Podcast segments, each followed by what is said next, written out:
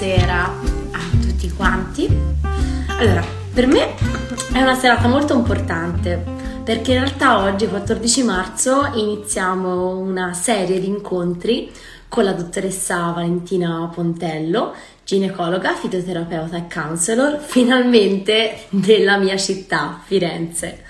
Quindi per me in primis è un onore averla conosciuta e poi la devo assolutamente ringraziare perché questa idea di creare una serie di incontri informativi, di divulgazione sulla salute e la prevenzione nasce proprio da lei. Quindi ringrazio ancora una volta la dottoressa Valentina per avermi coinvolta in questo progetto come esperta in educazione sessuale.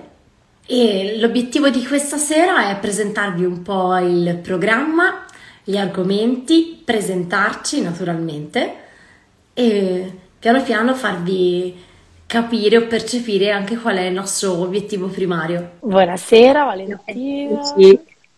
Allora, ciao Samantha. Ciao. Allora, come mh, dicevo prima, stavo un po' introducendo, allora vabbè, intanto stavo raccontando che sono ginecologa, fitoterapeuta, counselor, esperta anche in sessualità tipica e atipica. Per me è un onore eh, iniziare questo progetto con te di divulgazione. Eh, la dottoressa ha avuto questa idea bellissima, eh, che Valentina mi ha coinvolto in questa bellissima idea di creare una serie di incontri ogni quindici giorni di lunedì sera per affrontare tutta una serie di tematiche riguardanti naturalmente la salute, il benessere, il piacere. Eh, poi marzo è un mese molto importante, infatti in realtà come primo argomento noi volevamo proprio introdurre il ciclo mestruale, però l'obiettivo primario dei, dei nostri incontri è proprio quello di utilizzare naturalmente un linguaggio scientificamente corretto, però accessibile anche a tutta quella parte molto giovane che frequenta Instagram, non solo, però anche rivolta agli adolescenti, per parlare di argomenti con una professionista e dare queste informazioni, dare degli spunti, incoraggiare, e il primo argomento è proprio il ciclo mestruale. Grazie per la presentazione, grazie Samantha, e io sono molto contenta di essere qui con te e appunto questi incontri sono pensati perché ehm, appunto principalmente per gli adolescenti, dove appunto in In Italia il concetto di adolescente è un concetto veramente vastissimo, perché non è solo il teenager ma è la persona fino a venticinque anni, quindi insomma andiamo ben, ben insomma, dentro l'età, dentro l'età adulta, eh, ma sono appunto anche delle informazioni che potrebbero essere utili anche per le donne più grandi, perché a volte parlo con delle persone Ehm, appunto anche di quaranta cinquanta anni, chiedo come vanno le mestruazioni, sono regolari? No, non sono mai state regolari, mi sono sempre venute ogni trentuno giorni. Allora ecco, bisogna un pochino capirsi su varie, su varie cose, quindi insomma acquisire diciamo una conoscenza di base che eh, purtroppo non è da dare per scontata, perché eh, si pensa la debba dare un po' la scuola, ma la scuola poi non la dà, in famiglia eh, si danno dei rudimenti e poi magari non sono nemmeno così accurati per eh, Eh, descrivere quello che veramente succede, invece è veramente tanto importante. Esatto, esatto, e infatti soprattutto facciamo riferimento al nostro di paese, l'Italia, no? Di mestruazioni o di ciclo mestruale in primis non se ne parla quasi mai.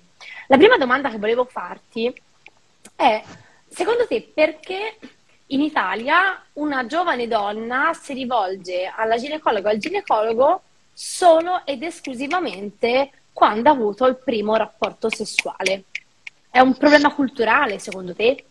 Sì, è un problema culturale, ma mh, proprio diciamo delle, delle basi, perché eh, il problema è anche degli professionisti, perché a volte eh, ci sono delle mamme di giovani ragazze che chiedono alla ginecologa quando ti porto mia figlia, e la ginecologa risponde dopo che ha avuto rapporti, il che non ha assolutamente senso, perché la prevenzione va fatta eh, prima. Okay. Esatto. E quindi eh, appunto dobbiamo invece affidarci a quello che ci dice l'American College, che ci dice che tutte le ragazze devono fare una visita dal ginecologo, dalla ginecologa, insomma a seconda anche di come si sentono più appunto al loro agio, eh, tra i quattordici e i sedici anni, quindi presumibilmente prima di iniziare l'attività sessuale, per fare un colloquio. Poi è chiaro, non si farà una visita interna, ma sarà solo una chiacchierata, si può fare un'ecografia in transabdominale per vedere un pochino se gli organi sono a posto, ma non è poi così necessario, perché la cosa importante è entrare in contatto con eh, il professionista o la professionista della salute, che poi successivamente diventa un punto di riferimento. E non è necessario per forza andare a pagamento, perché ci sono i consultori. I ragazzi conoscono pochissimo i consultori. Eh, nel rapporto fertilità dell'Istituto Superiore di Sanità, eh, l'ultima pubblicazione del duemiladiciannove, i ragazzi mostrano di non sapere nemmeno cosa sono i consultori. L'esistenza proprio del consultorio. Esatto, esatto.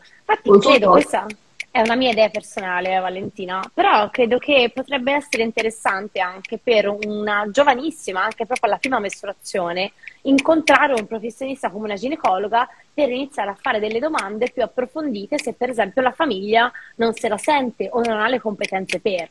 Quindi questa cosa va un po' sdoganata.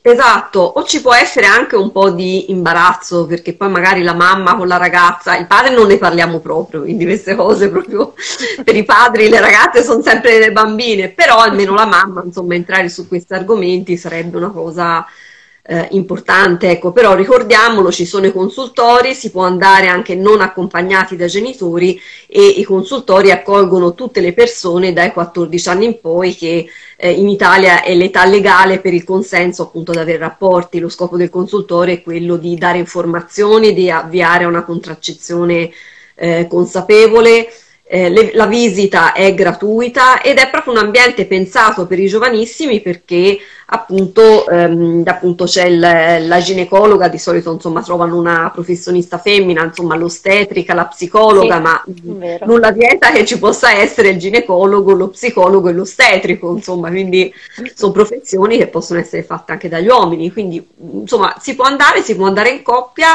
e eh, è sicuramente il posto più adatto su dove avere delle informazioni appunto sulla contraccezione. Gli indirizzi si trovano online, prima si poteva andare senza appuntamento, ora bisogna eh, comunque prenotarsi in qualche modo, però uno può andare, e in certe regioni, tra cui appunto la Toscana, la contraccezione è gratuita fino a venticinque anni, e quindi anche questo appunto è un, è un grande passo, è un grande passo avanti. Solo in sette regioni eh, in tutta Italia, però insomma dove, dove c'è è, è utile insomma saperlo. Su questo la, la regione toscana sicuramente è sempre stata abbastanza avanti. Sì, sì, sì, no, quello, quello sicuramente, sì. Sì, anche sul consultorio. Io stessa ho usufruito da quattordicenne del consultorio della, mia, della nostra città, Firenze, e mi ricordo che mi trovai molto bene, nonostante, eh, ripeto, io ho avuto un'educazione sessuale veramente svedese, perfetta, però a quell'epoca, anche solamente per curiosità, per sfida, per conoscere quello che era l'ambiente, andai a fare delle domande al consultorio. Fu un'esperienza veramente piacevole, dove mi fecero sentire veramente a mio agio, anzi mi ricordo che quasi mi ringraziarono, mi fecero sentire grande all'epoca per aver preso questa decisione di andare a fare delle domande, no? A conoscere qual era l'ambiente. Quindi sicuramente è un invito a tutti quanti a informarsi, e anche alle famiglie adulte che hanno figli adolescenti, questo è un invito a informarli dell'esistenza del consultorio. Sicuramente ci saranno anche in altre regioni. Un'altra... Un altro argomento, noi l'abbiamo sempre chiamato, soprattutto qui in Italia, eh, la mestruazione, ovvero il flusso mestruale, noi l'abbiamo sempre chiamato o il ciclo mestruale o il ciclo, quando in realtà vorrei che tu spiegassi che il ciclo è un'altra cosa rispetto alla mestruazione. Allora, il... raccontarci le fasi? sì, sì, sì, no, questa è proprio la B C. Allora, il ciclo... Il ciclo mestruale è la mensilità, quindi posso dire di avere un ciclo di trenta giorni, vuol dire ogni trenta giorni avrò la mestruazione, ed è la distanza tra il primo giorno del ciclo mestruale e il primo giorno appunto successivo, eh, per contare appunto la mensilità. La mestruazione invece è il flusso sanguigno vero e proprio, che dura quei quattro cinque giorni, insomma il tempo che deve durare. Eh, e quindi appunto è importante, come dici te, chiamare le cose con il nome giusto, ehm, e cercare appunto questo eh, di superare un po' anche il tabù, perché poi ci sono tutte quelle metafore di eh, ho le mie cose, eh, ho le rosse, c'è cioè il marchese, il marchese. Perché deve... non ho capito perché deve no, esserci. Non ho mai capito neanche no, il marchese, perché? Qualcuno poi me lo spiegherà un giorno, perché questo marchese. Chiamiamo la mestruazione. Eh, non ci vergogniamo se c'è bisogno per esempio di un assorbente, se uno se lo deve comprare, insomma non è che andiamo a comprare la droga, sono assorbenti, ecco, quindi di chiederla a un'amica, di chiederlo se siamo a scuola, di chiederlo magari a una bidella, ecco, quindi eh, questo è veramente molto, molto importante. Eh, mi è capitato di una ragazza, una liceale, che mi abbia scritto, ehm, forse t'avevo, non mi ricordo se ti avevo raccontato questo quest episodio, eh, dicendo nella mia scuola ci piacerebbe appunto avere un posto dove tenere degli assorbenti, ci hanno detto di no, non è igienico, cioè mica uno deve tenere gli assorbenti sporchi, no? Esatto, usati. Non è igienico, non è igienico, insomma la, il discorso si è concluso col fatto che queste ragazze non se la sentivano magari di, di, di spingere oltre, di esporsi troppo, però insomma si sarebbero messi d'accordo con una bidella per tenere un pacchetto d'assorbenti per chi non se lo poteva permettere o chi magari si ritrovava con una mestruazione in un giorno imprevisto, perché può capitare soprattutto nell'adolescente di avere un ciclo mestruale non perfettamente, non tutti i cicli uguali tra loro, ecco. Esatto, esatto, esatto. Sì, me l'avevi raccontato, ma ho, ho preferito lo raccontassi in diretta, perché è quasi assurdo che nel duemilaventidue ci si debba ancora vergognare delle mestruazioni. Però partiamo a monte. Perché culturalmente ci siamo sempre vergognate, o comunque abbiamo tramandato la vergogna, il tabù, per il sangue, per cultura, per la paura di diventare grandi, di diventare adulte. Per esempio, dai racconti che ho sempre sentito io, in tante eh, donne che ho incontrato, con cui ho avuto il piacere di affrontare questo argomento, una delle prime ansie ehm, era proprio questa paura di diventare donna. Cioè, quando arrivava la mestruazione, il primo alert che un adulto dava all'adolescente era: attenzione, da ora in poi sei una donna e attenta, potrai rimanere incinta. Quindi c'è tut- tutta questa ansia de- di un corpo ancora molto giovane, un corpo ancora non formato, questa identità in cui eh, sei in piena adolescenza, totale adolescenza, e quindi non ti senti assolutamente una piccola donna, non, non ci pensi neanche alle volte a voler diventare una piccola donna. È tutta questa pressione psicologica e questa paura di una ipotetica anche gravidanza collegata alla prima mestruazione. Ma sai, tu raccontaci... Alla fine, diciamo, forse, eh, forse seguo troppe femministe su Instagram, ma insomma è sempre un po' il patriarcato, no? Insomma, l'idea che comunque il corpo della donna non sia eh, suo proprio, ma sia un po' del, sia un po' degli altri, e quindi ehm, appunto in certe culture c'è proprio il eh, tabù dell'impurità. Insomma, stavo guardando l'altro giorno Ehm, quel documentario indiano eh, che si chiama, allora in italiano si chiama Il ciclo del progresso, e ehm, appunto il, ehm, eh, il nome originale è Period, che vuol dire sia punto che eh, ciclo, eh, perché appunto eh, raccontava che le giovani ragazze indiane, eh, soprattutto chi vive appunto in zone rurali, eh, per loro avere la mestruazione segna spesso la fine della scolarizzazione, perché a scuola si vergognano, ci sono i ragazzi, non hanno come noi appunto gli assorbenti, magari gli capita di macchiarsi e quindi magari mh, si trovano in situazioni veramente di forte disagio, e magari dopo un anno o due lasciano scuola, non sono scolarizzate, non lavorano, eh, si sposano a quattordici quindici anni, il che vuol dire anche eh, continuare, diciamo, a... Mh, Eh, a vivere in, una, in un livello socio-economico veramente bassissimo, quindi la mestruazione per loro eh, è veramente un, um, un problema appunto veramente sociale, e poi appunto racconta di questo Mino che arriva nel villaggio, installa l'apparecchio per fare appunto gli assorbenti come noi li conosciamo, appunto gli assorbenti esterni, e che le ragazze sono tutte molto contente, ecco diciamo la certo. storia è un po' questo. Questo è un documentario carino che tra l'altro dura anche poco, per cui insomma è Eh, Dove si trova questo documentario? Eh, su Netflix, come, ah, come okay. un po' tutte, un po', un po tutte le cose. Ah, eh, lo, lo segno, l'avevo perso. Non l'avevo eh, visto. Eh, ha, vinto, ha vinto anche dei premi perché appunto effettivamente mostra una, una questione, appunto una questione veramente importante, ecco. E, per cui ecco, quindi il tabù culturale, il, la fine della scolarizzazione appunto per chi vive in situazioni di, di disagio, è un po' come se la giovane adolescente diventasse una mina vagante per cui eh, va sposata il prima possibile perché deve sposarsi vergine, deve assicurare una discendenza legittima a chi la sposa, che ne diventa praticamente proprietario.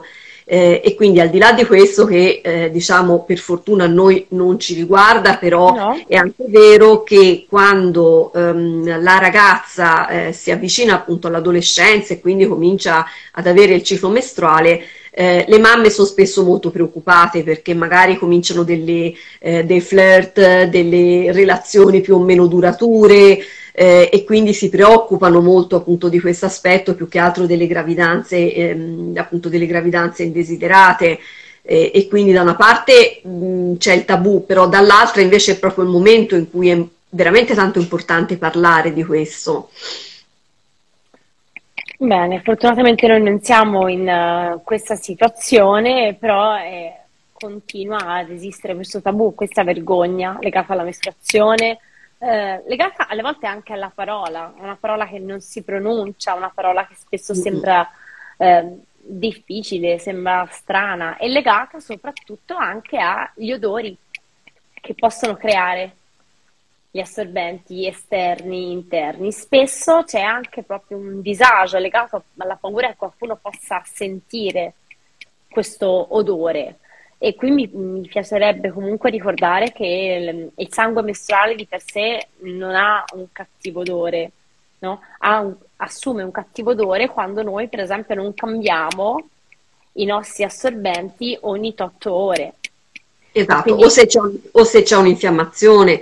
Poi un altro aspetto importante da ricordare è che ehm, appunto negli ultimi decenni il, l'età media del menarca tende un po' a ridursi, perché normalmente sarebbero dodici anni e mezzo, eh, mentre ora insomma vediamo spesso anche eh, ragazze, mh, di, ragazzine di undici anni, undici anni e mezzo, quindi un anticipo puberale, e questo diventa un problema importante perché magari alla scuola elementare il cestino nel bagno non c'è, e allora diventa anche un disagio gestire come dove buttare il eh, batuffolino dentro l'assorbente, e, e quindi deve essere una, uno sforzo collettivo quello appunto di eh, normalizzare il fatto che siamo donne, abbiamo la mestruazione, l'avremo per un lungo periodo della nostra vita, e quindi questo eh, diciamo segna un po' come, come le maree, appunto segna un, un ritmo nostro che è anche Eh, un ritmo ehm, ormonale e ehm, appunto emotivo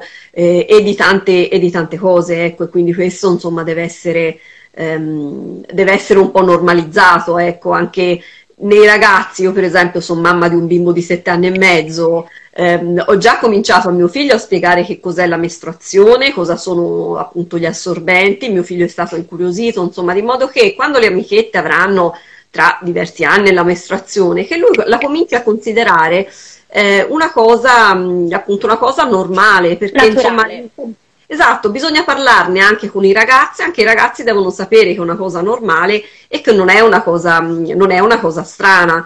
E appunto in questo documentario che ti dicevo su, eh, su Netflix intervistavano i ragazzini indiani che dicevano: che cos'è la mestruazione? La mestruazione è una malattia che colpisce prevalentemente le ragazze, boh, quindi come per dire ce la potremmo forse avere anche noi. Voi, ma... chi lo sa. Ecco.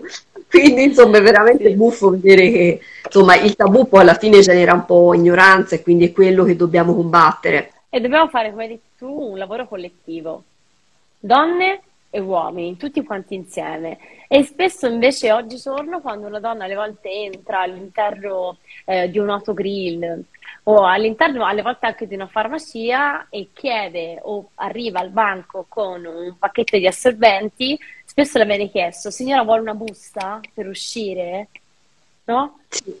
Sì. Come se fosse un qualcosa veramente di, di, di vergognoso, vergognoso. Sì, qualcosa da esatto. nascondere, esatto.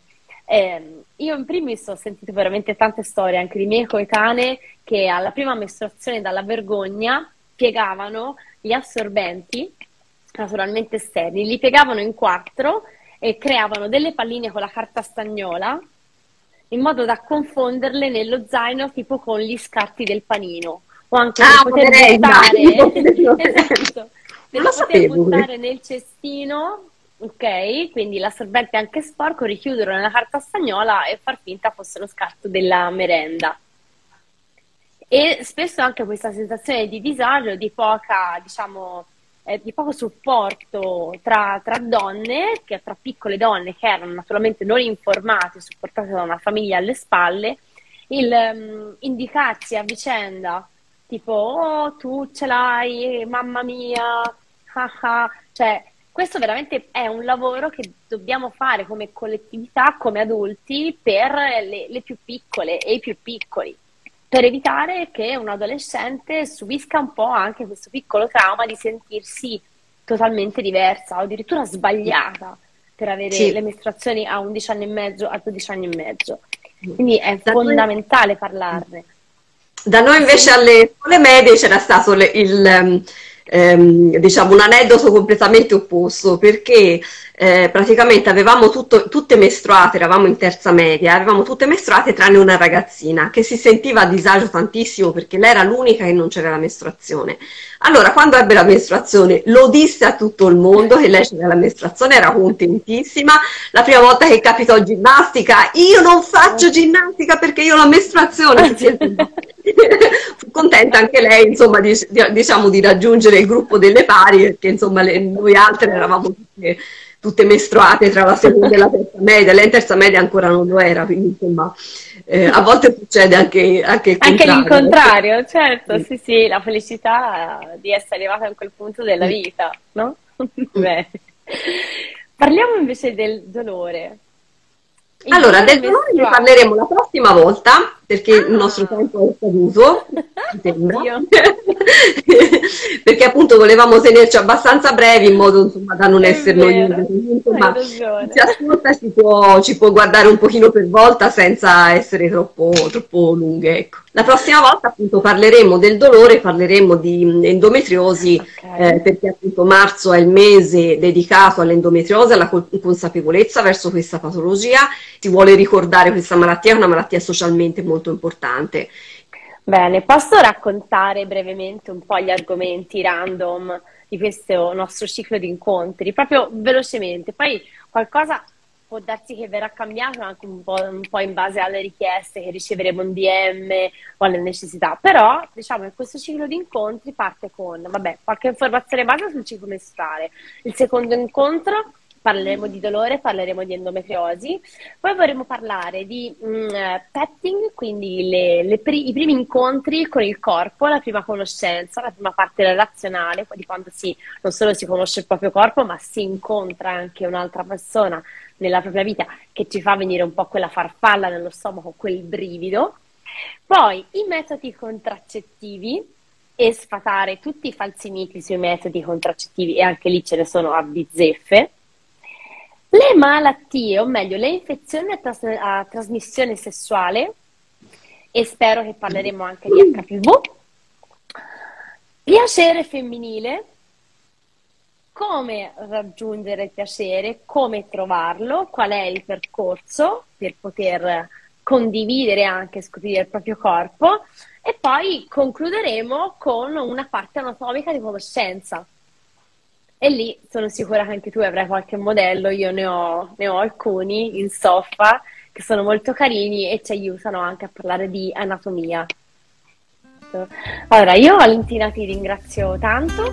Grazie a te, grazie a chi ci ha voluto seguire e chi ci seguirà poi in differita.